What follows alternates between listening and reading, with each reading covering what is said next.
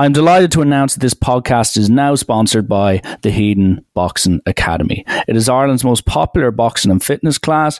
They have three locations across Dublin, located in Sandyford, Lansdowne, and Grand Canal Docks. You burn over 600 calories during a class and also get to meet new people and enjoy yourself as the staff there are really, really great. And I do mean that. So go check out their site. It's linked below or else can be found at hedonboxing.ie and sign up for their 10 class program while you're at it. And if you DM them on Instagram or email them through their website with the discount code RALLAN, you will get 10% off the usual price. So how's that for a deal? All you got to say is RALLAN and you get 10% off just like that. First 10 classes, 10%. Great deal. So get involved, get fit, and bring some positive energy to that place. I'm telling you now, you will not regret it. It's great for whatever fitness goals you have. Just go, use the discount code, and thank me later.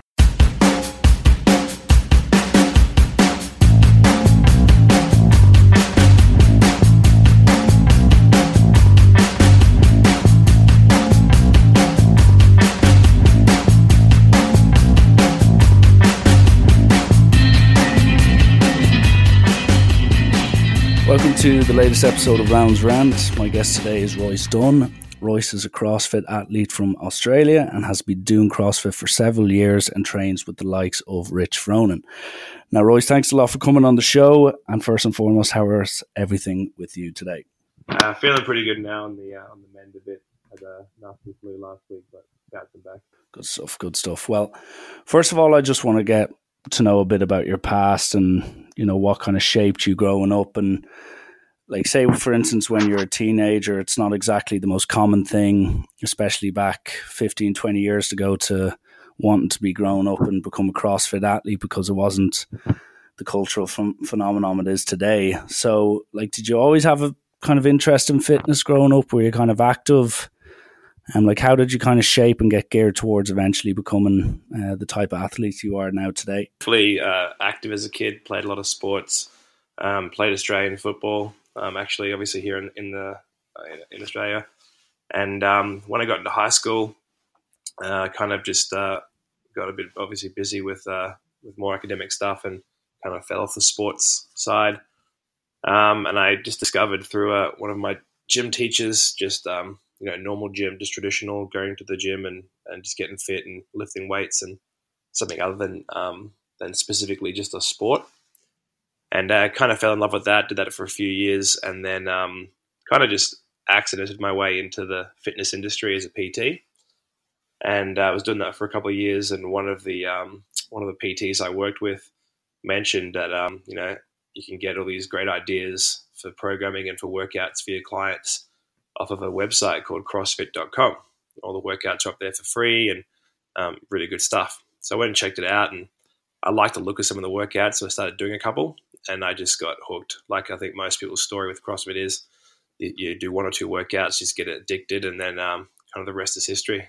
Mm, Yeah, so to speak, and was there were you in college purely focusing on the with the view to becoming a personal trainer one day? Was there a moment where you kind of had to go down the fitness route, or else a more practical business type solution job, or was it always set on being at very least a personal trainer and then getting into the fitness fitness industry that way? No, yeah, it was it was a bit of an accident. I was um, I was yeah at uni studying um, so, something something else. I was in the sciences, and I just wasn't enjoying it. wasn't enjoying study.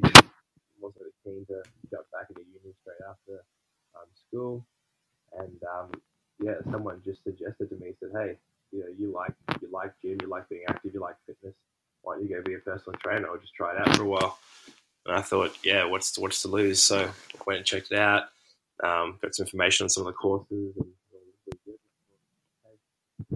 years and could always come back to uni later. So um, went and did that and yeah, fell in love with it. Like I remember my first ever attempt. What was it? About seven or eight years ago at this stage into the CrossFit world, and at that stage, it's it's grown so much, both professionally and also in a kind of local way as well. Even in Ireland now, there's so many more gyms and there's much more information about it. But like when I initially got into it, I was just thinking, right, this is completely unlike everything I've ever done. I, I had a rugby background, so everything was all geared towards strength and just being basically as explosive and whatever you could be. But then, as you were saying, you go on, get a WOD generator, you'd be getting tested in every single facet of your kind of condition. So for someone who was a bit chubby back then, like myself, I found the row machine, stuff like that, absolute hell.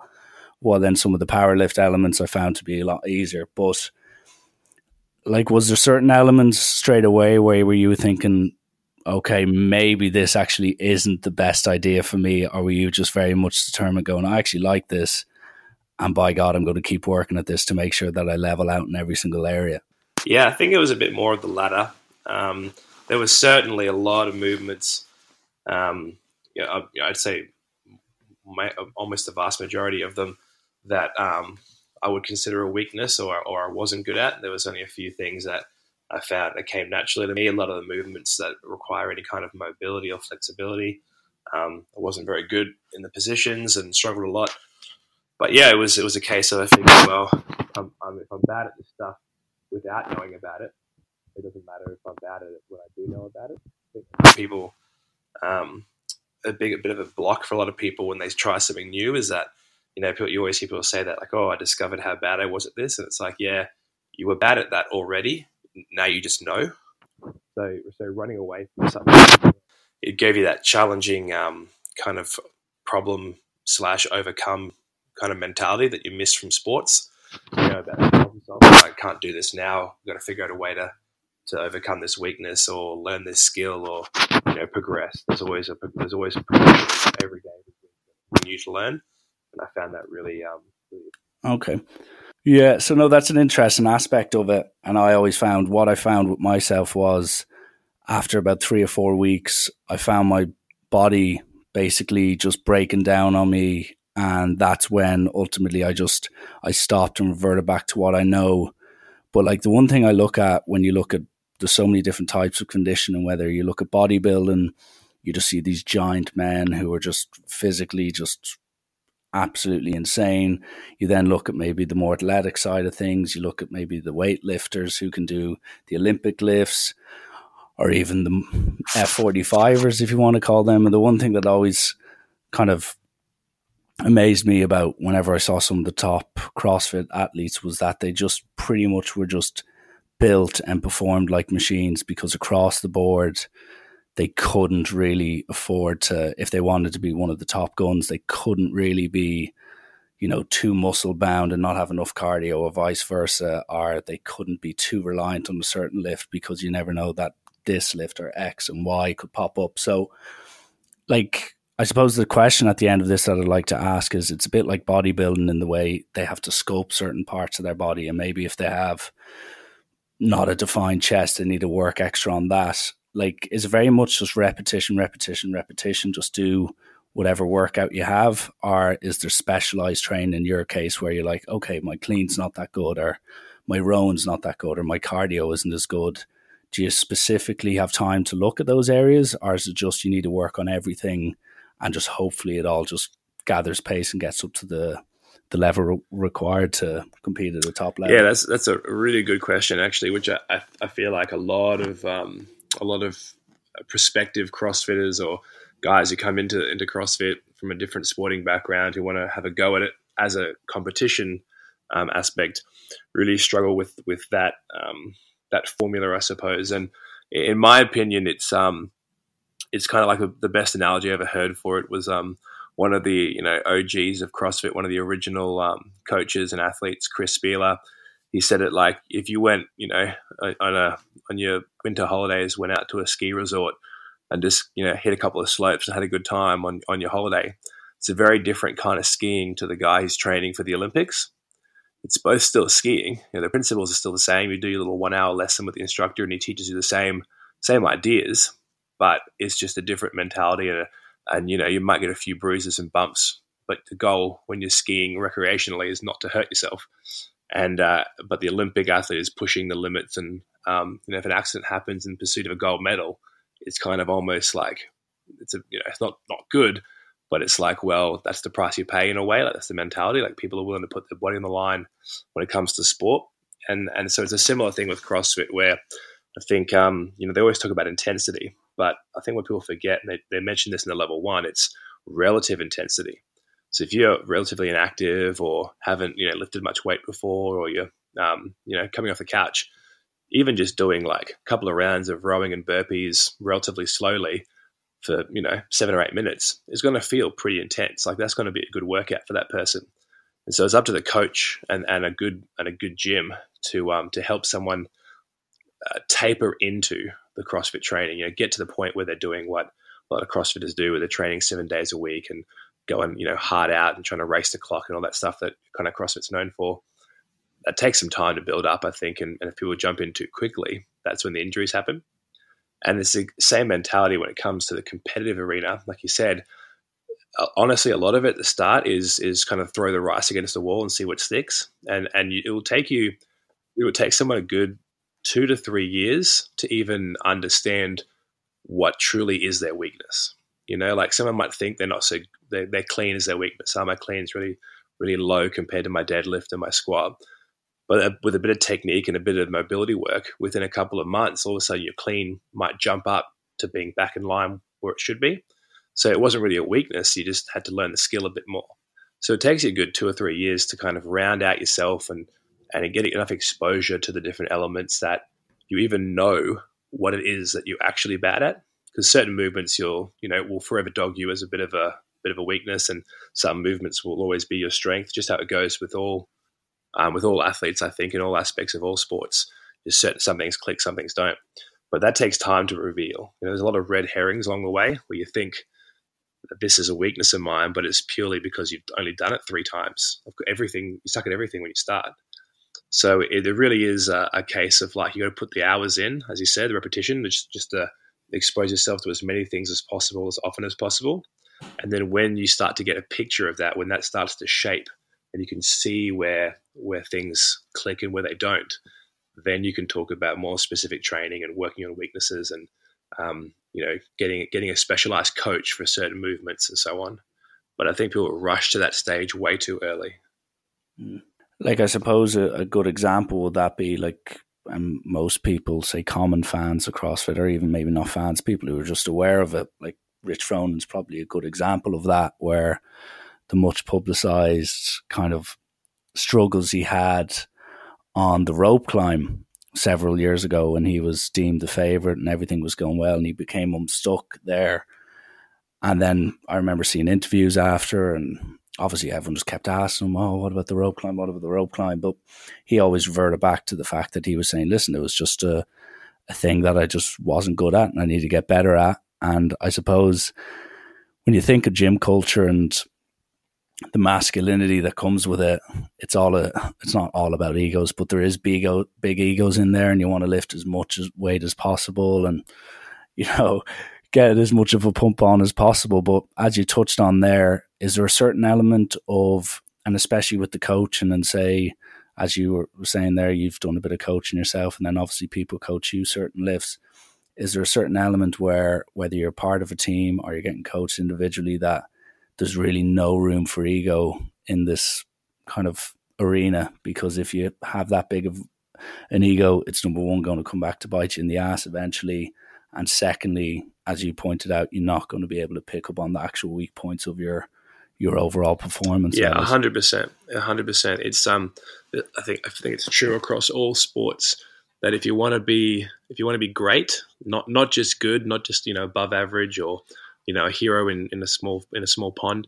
If you want to be great, you have to be uh, humble, and um, and you see it all the time in the class. You know, the people with egos, they either get hurt from their own their, their own undoing, or they quit because um, if you have an ego about you and you're you're good at a few things and you can top the leaderboard a few times, eventually, eventually the tables turn and there'll be a movement that you're not good at, and someone who you think that you should be better than will beat you.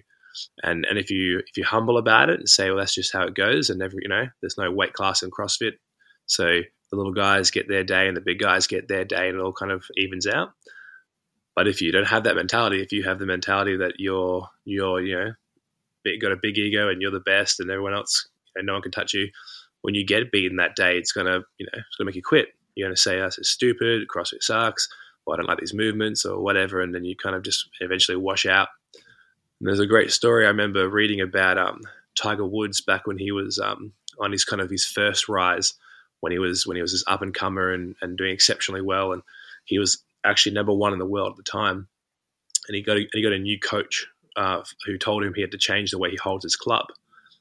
And, um, and he said, if you change the way you hold your club, you can be like like one of the greats ever, like the best. Right now, you're good, but you could be better. And and Tiger, who you know lives lives to be to perfect his game, and that's his passion, and he has no ego around golf. You know, other personal you know, personal stuff aside, around his golf, he's he was he was willing to do that, and he said okay. And, and there was like a year or two where he kind of dropped off the face of the planet, like he was out of the top hundred. It was like, oh, who was that guy who was kind of you know showed some promise, but yeah, he's gone now. And then uh, and then he came back and and had that phenomenal run that we all know him for, where he was just winning everything in sight, and he and he was truly one of the greats. And and he was willing to take that one step back to unlock his potential Whereas a lot of people don't. A lot of people, you know, I'm already number one in the world. What do you know? You know, I'll do it my way because that's what's worked so far. And uh, and you know, and they're, and they're all good. They're great, great athletes, but they'll never be, you know, one of the greats. And that's I felt, so I felt that's true in all sports, but but especially in CrossFit because unfortunately the line between sport and fitness gets blurred in CrossFit. Like if you're not if you're not, mm. you know, even the top 1% in the open, like someone who's right near the top of the open who could who could have potential to be competitive, then you need to stop thinking about it as a sport because, you know, for everyone else, it really is about fitness. You've probably got a full time job, a family, juggling other commitments. Like you don't have the time to put in. You get up at five a.m. to train before work. You know you don't want to. You, you can't just. You can't afford to stress your body mentally and physically by by doing like falling into the trap of trying to train like an athlete in a in a spare time hours. You know, you got to think I'm just here to get fit and healthy and, and stay off the um, you know diabetes and heart disease list. And you have to, um, mm. you know, treat. You have to treat the training a whole different way. You know, you, people fall into this. Like, you know, no one, no one goes and plays a, a social touch footy comp and gets confused halfway through the season and thinks they're playing the NRL and try to like, you know, go go hard yeah. and, and, rupture their knee and, and all kinds of put their body on the line. Like it'd be silly. You just think we're just here to have a good time and yeah, it gets competitive, but we're just playing around, playing touch footy. But the problem with CrossFit is that because of of the previous year's focus on the games, you know, like CrossFit talk about themselves, how much media was about the games and, and CrossFit was the games. People who were in the box to get just get fit and healthy and, and lose some weight get confused halfway through and think they're training, you know, for the CrossFit Games and they're trying to snatch weight that they shouldn't snatch. And you know, the snatch is a great movement, for example. Like you know, I really believe it's a great movement to learn, and and there's so many benefits. But in the in the purest form, there is really no reason for a human being in their normal lives to put a heavy weight over their head in that position. Like there just isn't. Like if people say to me, "I got sore wrists sore elbows from snatching, what can I do?" I just tell them, "Hey, just snatch lighter. Like just go really light." and they say, "Oh, but then I'll never, you know, I never PB my snatch. I'll never get like a really heavy snatch." And I always say to them, like, "But so, H- who cares? If you're not competing, you don't need a heavy snatch. Like, tell me the next time you're going to need to put 100 kilos over your head, like in the office, like on the way to work. Like, it doesn't make sense. Like, it's just, you got to think about risk reward. If if you can perform the movement pain free, then there's lots of rewards to doing it. But if there's some kind of detriment, if it's if it's hurting you, if there's some mobility re- restriction that you you know you can't fix, maybe the elbow your elbow is just a bit arthritic, or the wrist there's a previous injury.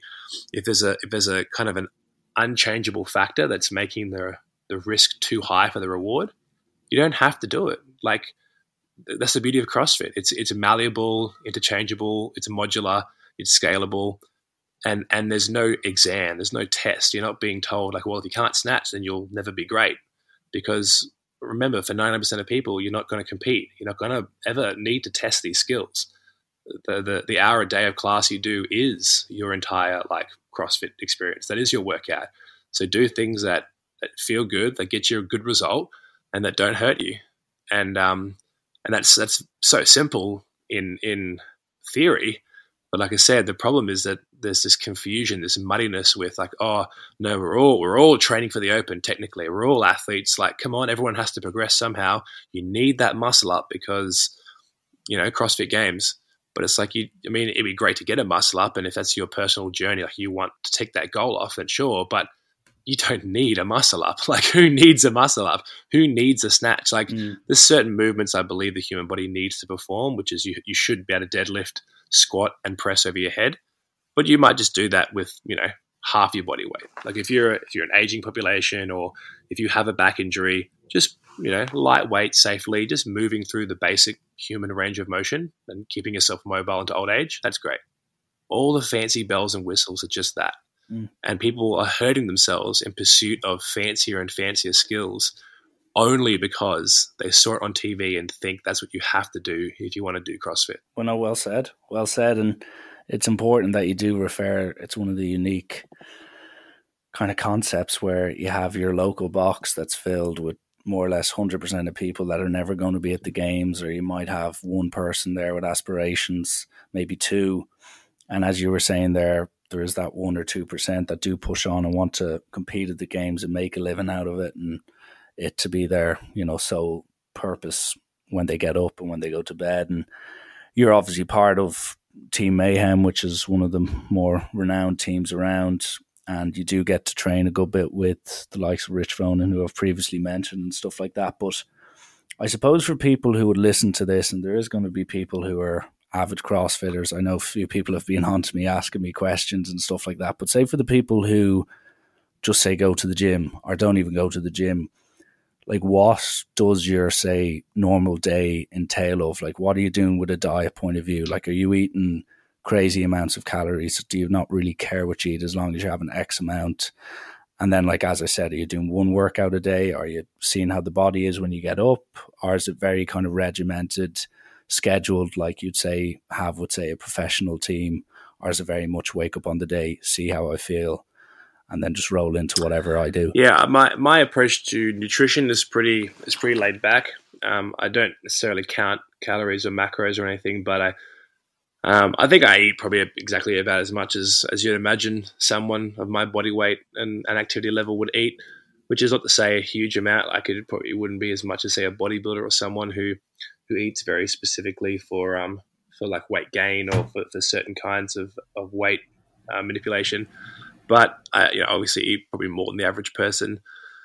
Um, and it is a case of just yeah, I just eat when I'm hungry and and just make sure the food is relatively good quality. And I do have a nutritionist who I work with around competitions, and she takes care of my meals and um, and and actual macros and whatnot around comps to make sure that you know in crunch time that all those factors are removed as much as possible.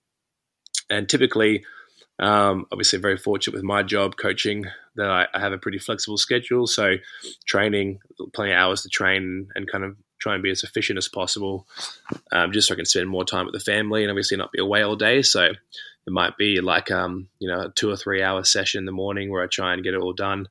Um, sometimes I'll break up into two sessions, train a bit in the morning and then a bit in the afternoon. But typically, um, most days, I'd say probably like four out of seven days I can do it in one session, which is which is you know still exhausting and, and, a big chunk of your day, but just works out better to only leave the house once as far as with my family. Um, and then the other couple of days, if there's a bit extra volume or something, um, you know, the endurance sports like your swimming and your running, just because the endurance sports take more time, you know, like yeah, an event that takes an hour, you to train in that time domain. So the training takes hours. You know, you might be at the pool for two hours, so um, those kinds of sessions I'll do. I'll split them up from the CrossFit stuff. So I might do you know an hour and a half in the gym in the morning, and then go for the for the hour and a half swim in the afternoon. Um, so it's kind of it kind of just depends on the day, but um, it's it's just about managing the energy levels, I suppose. Like if there's a lot of intense short workouts, even though you could kind of get it done in a couple of hours at the gym, sometimes I'll break it up anyway because by the third hour, even if you're only doing, you know, a 10 minute workout every 40 minutes, resting for half an hour, at a certain point, you just can't bring the same level of performance and intensity to the workout because you're just getting too tired. It's time to go home, have a rest, have something to eat, come back and resume again in the afternoon. So it's a bit of a case by case basis, I suppose. Um, and just for me personally, like, I mean, it's a little bit I guess it's a, it's a bit of a deterministic attitude, but I feel like you really got to feel out your body and see what um, what your body can kind of naturally handle as far as volume. Like I'm, I'm pretty fortunate where I don't really feel overtrained very often. I've, I've had very few injuries, um, and I can kind of just I feel good to tackle the the full kind of volume every day. The you know four or five workouts and a bit of weightlifting every day. Whereas I know for a fact, and I've trained with some people who, you know, after a couple of weeks of that, things start breaking down. You know, little little muscles, little niggles start to, um, you know, little tendonitis issues creep in, and they just they can't take that kind of volume. And, uh, a lot of and a lot of the professional guys, like you'll if you went and canvassed all the games athletes, you'll you'll hear different amounts of training per week. So it's not like you there's a certain amount you need to do to be great, but you certainly have to be careful that that you know some people are are built you know a little bit of cut above the rest. And, and it's like it's like Tom Brady at, with the Patriots. Like I mean, if you watch the documentary on what he does um, to keep his body in shape, I mean, he does like controls every factor there is to control. But even still, even if everyone did what he did and went to the level that he went to, you'd, you'd probably find that there's only a few, you know, phenomenons like him that can be playing that well and that injury free into that kind of advanced age in a sport that destructive. And it's kind of the same with CrossFit. Like some athletes just can can weather the storm, and other athletes unfortunately break. And that's a big factor in determining how far you'll go in any sport. I think and you hear it all the time with Olympic gymnasts. Like a lot of them get broken in training. They just all kinds of like terrible injuries and, and joints and stuff. And the ones who go on to win, you know, four or five Olympic medals just seem to be unbreakable. Their body is just super resilient. And that's kind of like a, a factor you can't really control. It's kind of um, the luck of the draw, I suppose. No, that's an interesting point, and it is often overlooked. And even some of the Irish CrossFitters that I know, some of them that you know, do it for a living. I've seen them offer, sorry, suffer some pretty pretty horrific injuries that they've had to kind of go through six eight months of intense rehab just to be able to get back, and then they're starting at about seventy percent. But like you were touching on it there with relation to your own aspirations, and even you were saying like your own your diet is geared towards your own size and you know what you're required. Like as you were saying earlier, it's not essentially like the bodybuilding where you've got the big guys with the big guys, the small guys with the small guys, etc. Like with your say weight, it does gear you towards being able to lift heavier weights, which I've seen that you've displayed there in previous CrossFit games where you've gotten personal best in the field. But is there ever a time, and this might revert back to the whole ego thing, where you may be like, okay, well, listen, I can lift, I can clean really well, I can bench or do this and that, but then my cardio's been settled down. Like, do you ever have that discussion with yourself or even with your coaches where you kind of think maybe I should look at maybe potentially losing weight? Because if you look at, say, traditionally the CrossFit athletes that tend to do well are people who are, you know, five nine, five eight, not absolute giants, not the heaviest in the world. So do you ever kind of contemplate that where you think if I want to maybe work up to that top 20, top 30 spot that I may need to make adjustments? Or do you think, listen, perfection takes time? I got to trust my process. I've got good coaches around me. I've got good work ethic. I'll get there eventually. Uh, definitely, there's a there's a nice little nice little mix of that. So, what I mean by that is, for sure, there's like some immutable principles of like just if you're heavier, a burpee is, is harder. And so for sure, there's this balance of um, yeah, not getting too big, not being too heavy, not being um, too pigeonholed. You know, if you're if you're the the big strong guy, that means you're not the light fast guy. And so um, there's definitely that element of not not letting yourself fall too far down the rabbit hole. And here's the other thing too. This is a, the amazing thing about um, about CrossFit and just the exposure of so many athletes there's always a bigger fish, and you you can be the biggest, strongest, like most powerful looking guy, and some dude half your weight and half your height can probably clean and jerk more than you, and so you know you can't you, you can't um, put too much emphasis on on that one hill to die on about how you're the you're the strong guy. I always win the strength events because one day you won't. There'll be someone you know stronger, small, and who's smaller and also better at burpees and can still squat more than you. So you, you really have to be personally, like as far as your own looking at yourself, trying to be in that in that middle of the road, like trying not to get too heavy, trying to get too powerful where you lose the endurance, trying not to be too fit where you lose the speed. And so you're working on that within yourself. But at the same time, and this is the, the kind of the dichotomy of it, at the same time, when it comes to the field, you doesn't matter how, for example, myself, doesn't matter how small I try and get and how fast I try and be, I'm not going to be as small and as fast as someone like Dan Bailey, who, who is naturally geared towards being a sprinter. He's shorter, he's powerful. So I could I could hmm. waste a couple of years trying to get closer to his level of speed and power, and and still not be good, not be fast enough. And in that time, I've, i lose all my strength and my and my um, you know resilience. Let's say if I lose too much weight and my body gets a bit too um, too underweight, and I start to get injured by all the all the loading that goes to the body, and so I I would lose my advantage. You know, because at the end of the day, it's still it's still a um, a bit of a comparison of it's kind of like uh, there's more than one way to the goal. You know, like there's more than one way to tackle the task, and yeah. If you if you lose your advantage uh, to try and build your weaknesses up, your weaknesses are still your weaknesses. Like they're still your, the weakest part of your game. You can make them a lot better, so you'll only so you'll just come middle of the pack and kind of be a nobody. Whereas if you can keep your strengths relatively high and hit some home runs, you know, some top three finishes, that's going to add up to a lot more points. The, de- the the downside of that is that if you invest too much time in your strengths to get that one event win, and your weakness is is truly like being left behind and neglected, then that weakness will also be an event, you know, event last. You'll come last in an event, and then and then you kind of the points are, are too far the other way. So there's this constant battle between you have to work with your natural gifts and, and stay in your lane, so to speak, but you are constantly trying to trying to kind of find the perfect you. And, and the perfect me is a little different from the perfect Matt Fraser. So Matt's smaller, he's quicker, he's he's kind of a more of a, a, gymnast as far as like he's lighter, less less weight to press overhead when he does a handstand push up, so forth. But then he's also an incredibly good mover, very powerful, very strong, can lift a lot of weight.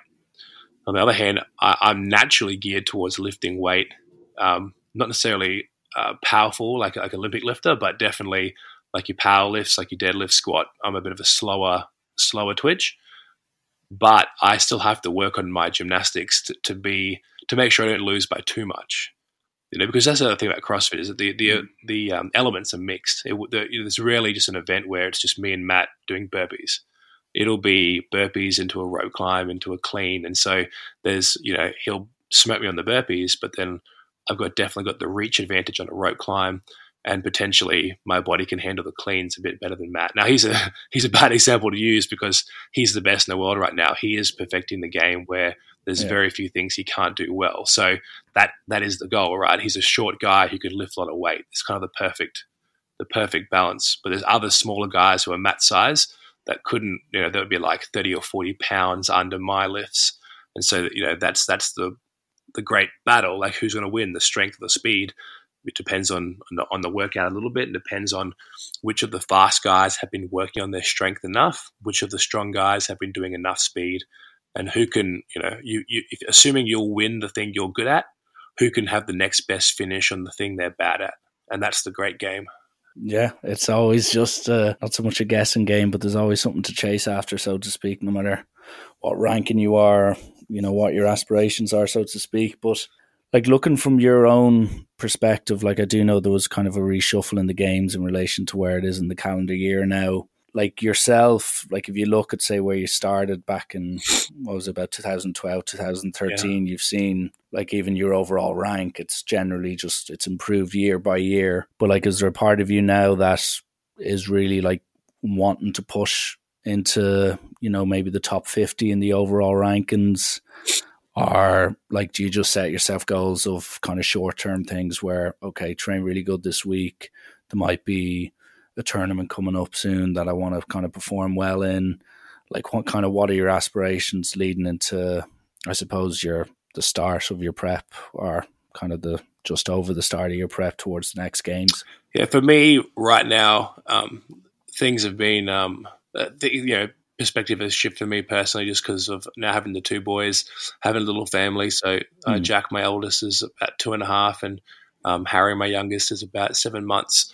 And so for me, um, I made the games in in, eight, in 2018 as an individual, which I hadn't actually planned on. I didn't think I was I was good enough yet, but that's kind of the, the beauty of it. If you just you're just doing the work and doing the things you got to do, the results kind of you know come when you least expect it because you don't know what everyone else is doing or what their Um, you can't control the other athletes on the field. You just you just work on yourself, and then your performance, you know, is either good enough or not, depending on on the field. And so that was a huge um, that was a huge like goal ticked off a, of a big you know dream essentially ticked off a list to have made it individually. And then just mm. this last year, so so 2019 season and now this this 2020 season, which we're kind of technically in.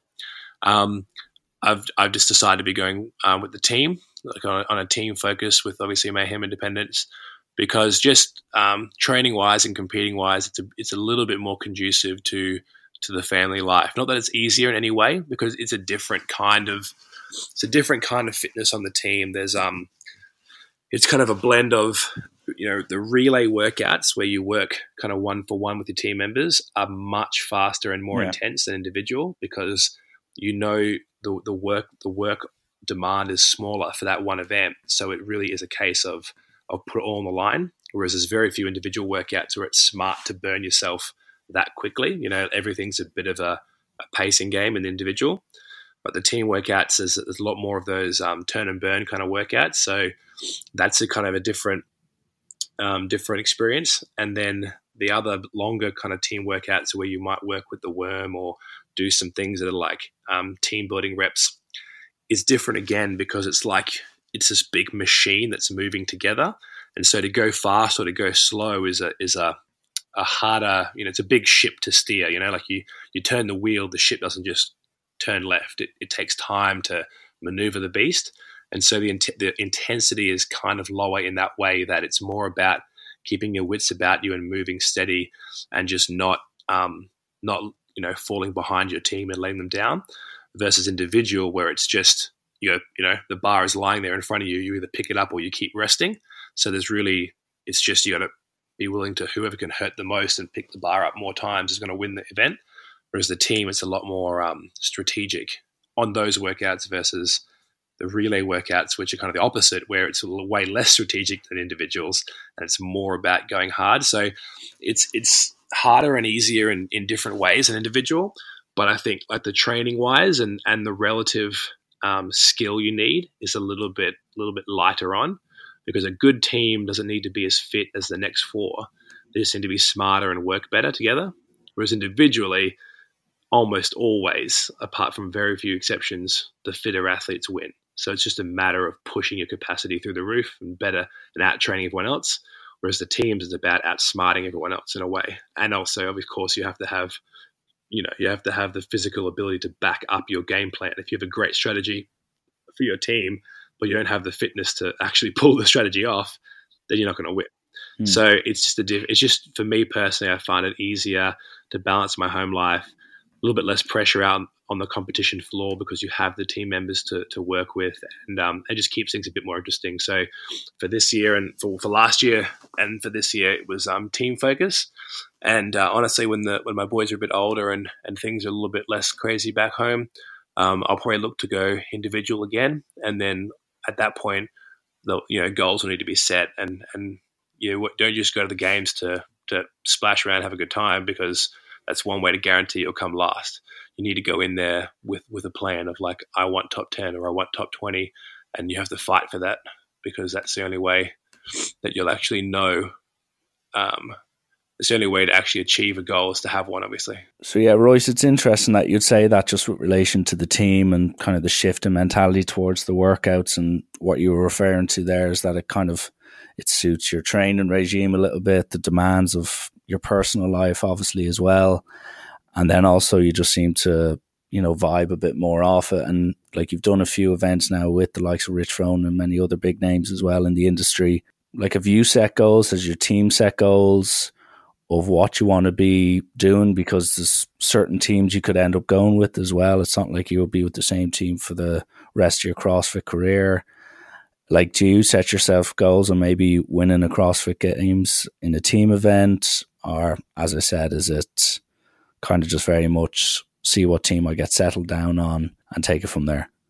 Um, I'm definitely the, the guys I'm working with um, for this season. I did a couple of events with last season, and so it was very intentional for us to come back together and and chase some some more success this season. We had a, we had a really good season last year, but unfortunately, we just missed out on a few couple of, a couple of chances to qualify, just um, by a pretty narrow margin. So we were keen to refocus, come back and and punch that ticket. And then um, we're pretty confident. Uh, I mean, I guess everyone is. That's the whole point. But we're pretty confident that we can we can make some noise at the games. And if we were to qualify, the focus for sure would be um, would be somewhere in the top five, if not on the podium. And uh, and you know, I think it's important that everyone who goes to the games is playing for something like that. Otherwise, you, you definitely won't do well if you're just going to see how you go. Now everyone's gunning for the podium, obviously, and the person who comes last was technically gunning for the podium. So it's obviously in in the hands of the competition, but that would be that would be the goal that we would set for ourselves.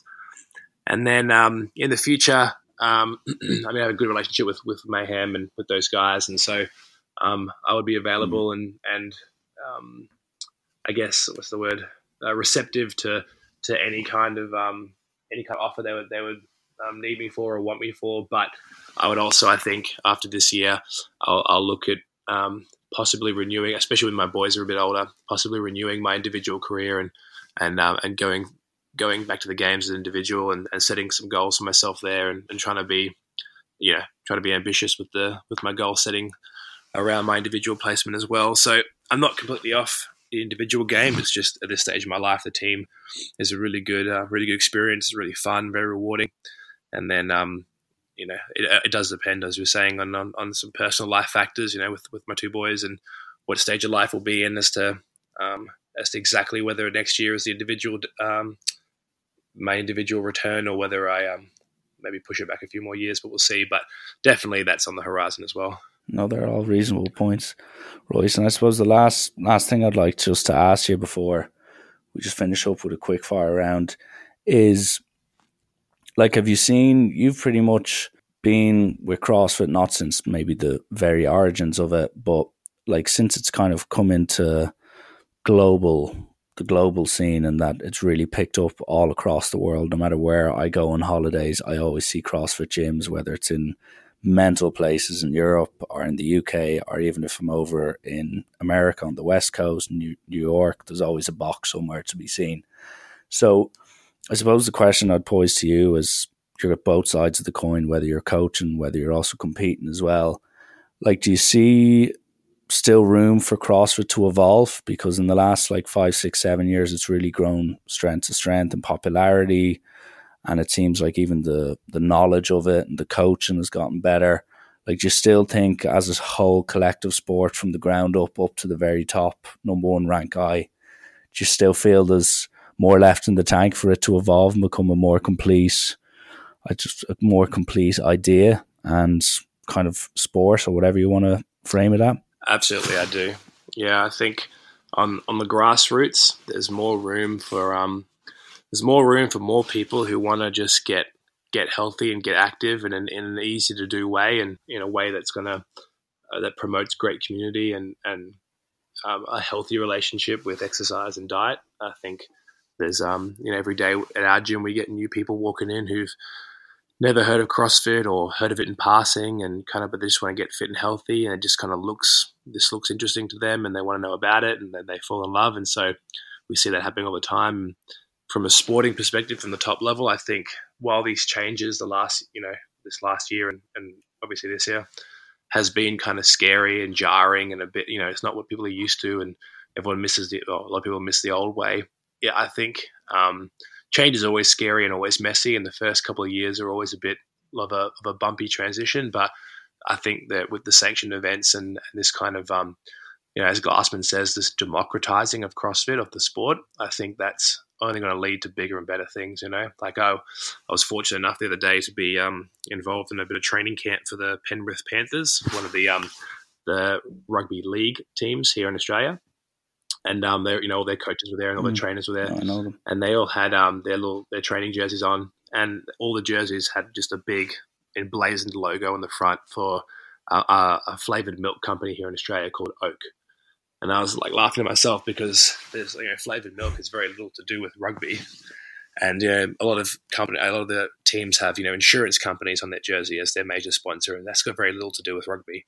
But that's the point in a professional sport. Those jerseys are just a billboard, you know. Um, home and contents insurance, mm. car brands, flavored milks. That's the kind of companies that, that throw big money at these sporting sporting brands. And in CrossFit at the moment, every CrossFit company, quote unquote, every CrossFit sponsor is some kind of nichey little CrossFit brand, right? Like they sell wrist straps or they sell fit, you know, fit drinks or they sell barbells. And, and I think with this with this opening up of CrossFit to the world and to, to the third parties and to people um, with you know maybe a different idea of how to run an event and um, different resources, different contacts, you can see the rise of, of, CrossFit as a real sport one day. You know, with with a comp being sponsored by you know a home insurance company, or there's a comp in Mexico that was run by mm. Gatorade, and so I think that's you know that's where the money is. That's where athletes go become professionals and get paid a wage, and um, brands can find value add when you know if, if a you know Toyota has its big Toyota logo in the middle of an arena for a weekend while everyone does CrossFit and does barbell thrusters on top of a Toyota logo. That's just that's eyes. That's eyes on Toyota, right? Like, what does it matter that CrossFit has nothing to do with Toyota? Like, that's not that's not how advertising works. you know, advertising is about getting eyes on your product on a billboard or on a TV commercial. So, um, I think CrossFit not just being this like talent show as it was. The games used to be like this talent show. Everyone comes in from around the world, does their thing. The best person leaves with a paycheck, and all these CrossFit brands sell their stuff to CrossFitters. I think making it a legit sport that someone who doesn't necessarily do CrossFit might flick onto the, on the TV on a Saturday just because they're a sport lover and you know what, it's rugby off season, so I'll just watch a bit of CrossFit. Like, why not? I'll watch a bit of golf. That's the future of CrossFit, I think, to become a household sport where people don't confuse the sport the training, so that you know people who are in the gym who are there to get fit, they do their their WOD in the box and don't try and break themselves by doing extra volume.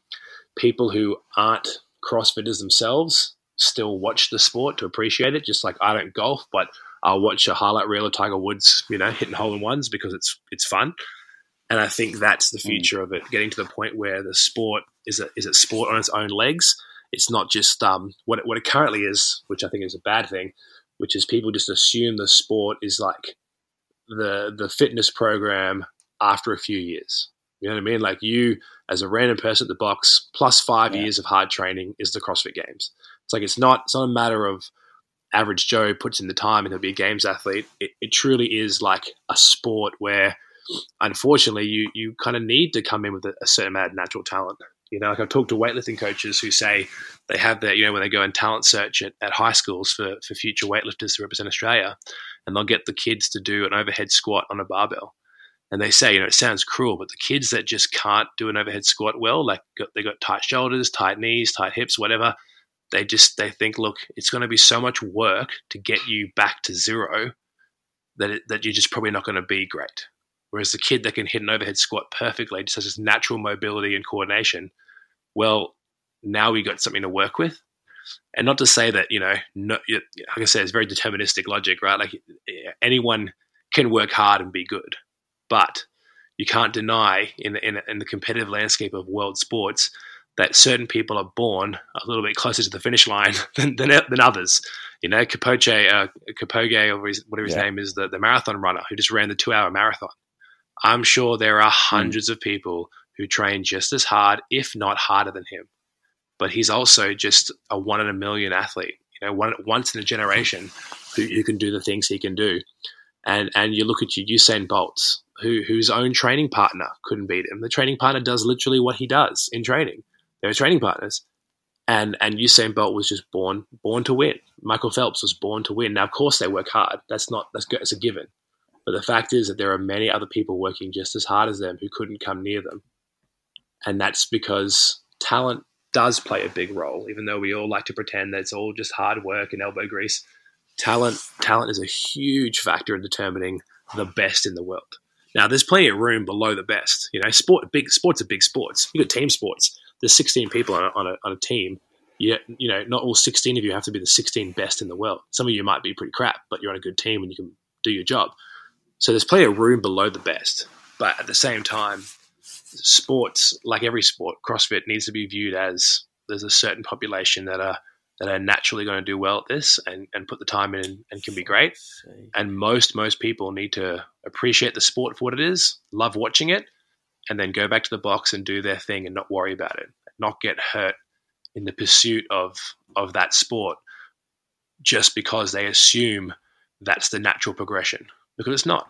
So yeah, definitely a lot of a lot of that does come down to, as you were saying, genetics and people can work just as hard as other people, but ultimately at the end of the day, it's like myself. I can I can bench very good, but I can't clean very good. So certain people are good at other bits, some people not so much at others. So I suppose um, it's the luck of the draw, so to say. But just as we've discussed, it's about putting yourself in the best possible position. But now, Royce, like yeah, what I normally do is I finish with a quick fire round and anything that comes into your head. And when I mean anything, the first thing that comes into your head, you can just shout it back, and I uh, will start asking away. So, if you could do a WOD with three non-related CrossFit people, who'd you pick? Probably go with Rich Froning, Josh Bridges, and Matt Fraser. Okay. I you must have misheard me. I said three non-related CrossFit people. So we're getting two for the price of one from an answer point of view, anyway. Sorry, I'm with you now. I'm with you. Yeah. Um, all right. Well, I'd pick uh, Luke Combs. Uh, probably go with Tiger Woods and Rafael Nadal. Purely because I just want to meet those three guys. What is your favorite workout or WOD, so to speak? Uh, you know, I felt the longer I do CrossFit, the less the, the harder that question is to answer because I hate them all. uh, probably my my favorite um, named workout is Amanda with the squat snatches and muscle ups. Okay, it's a fun one. Your favorite film of all time? Uh, any of the Star Wars, all of the Star Wars. I can't separate them. Got to okay. treat it as one big movie saga. Has a new one come out in Australia?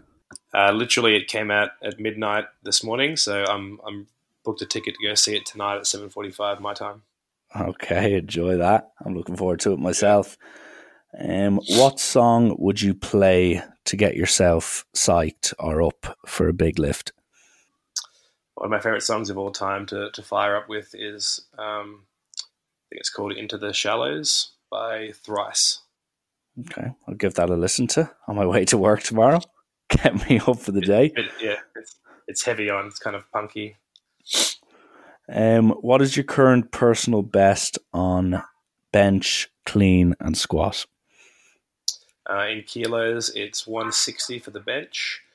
Uh, I've hit a 171 clean. And uh, what was the last one? Squat. Squat, yeah. Uh, my, my best all time squat was 225 kilos.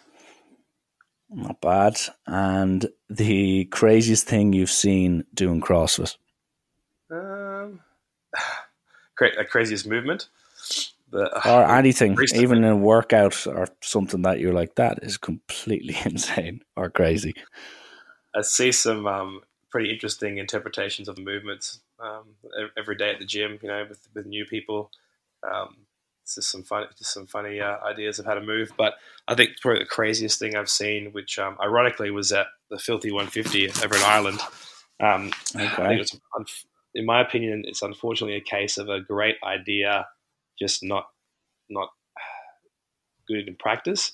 Which was the event where they had to um, throw the sandbag, like clean the sandbag for distance over their shoulder. So it was yeah. a sandbag off the ground, and then it was you actually scored by how far it goes. I just think it's it's not. I don't know. It's it's a silly. It's a great idea. It comes from that strong man. The idea of you know they throw the they throw the med balls or they throw the sandbags yeah. and all that kind of stuff, which I like that. But I just think the loading and, and the way people moved with the bag was just it wasn't it didn't look great. I don't think it was a good test. I think the workout could have either just been a sandbag clean or a much lighter bag thrown a further distance potentially. But I think just the simpler you keep CrossFit stuff, the better. I think when you try and get too tricky, you, you lose some of the the um, the test for you know kind of the gimmick of it. Well, it's good to know Ireland have made a made a Q and A for once, albeit yeah. maybe for the wrong reasons, but we'll take it all the same. And second last one is your favorite TV comedy character of all time. Favorite TV comedy character of all time. Um, I'll probably go Michael Scott from The Office.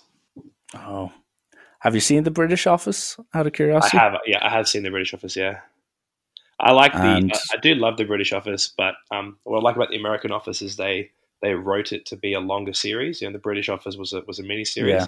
but because they constructed the American office to be, you know, a five season plus kind of story arc, there's a bit more like storyline to it. There's more character development. They, um, you know, all the characters are a bit more endearing. Whereas Ricky Gervais himself said he made the British office to just like make you mad, like how dumb this guy is. yeah.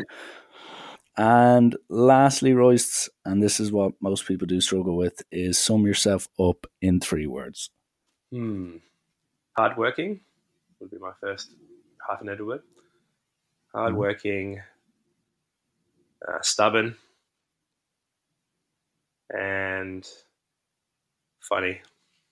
Well, listen, Royce, that wraps it up. And Wi Fi issues aside, I've thoroughly enjoyed getting to have a chat with you.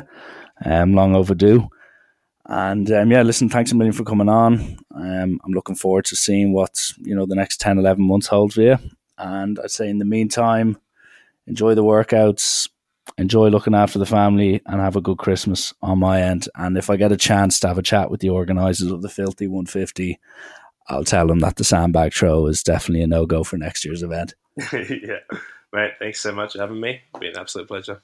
No worries, Royce. Listen, all the best and thanks a million for coming on. Yeah, thank you. Merry Christmas.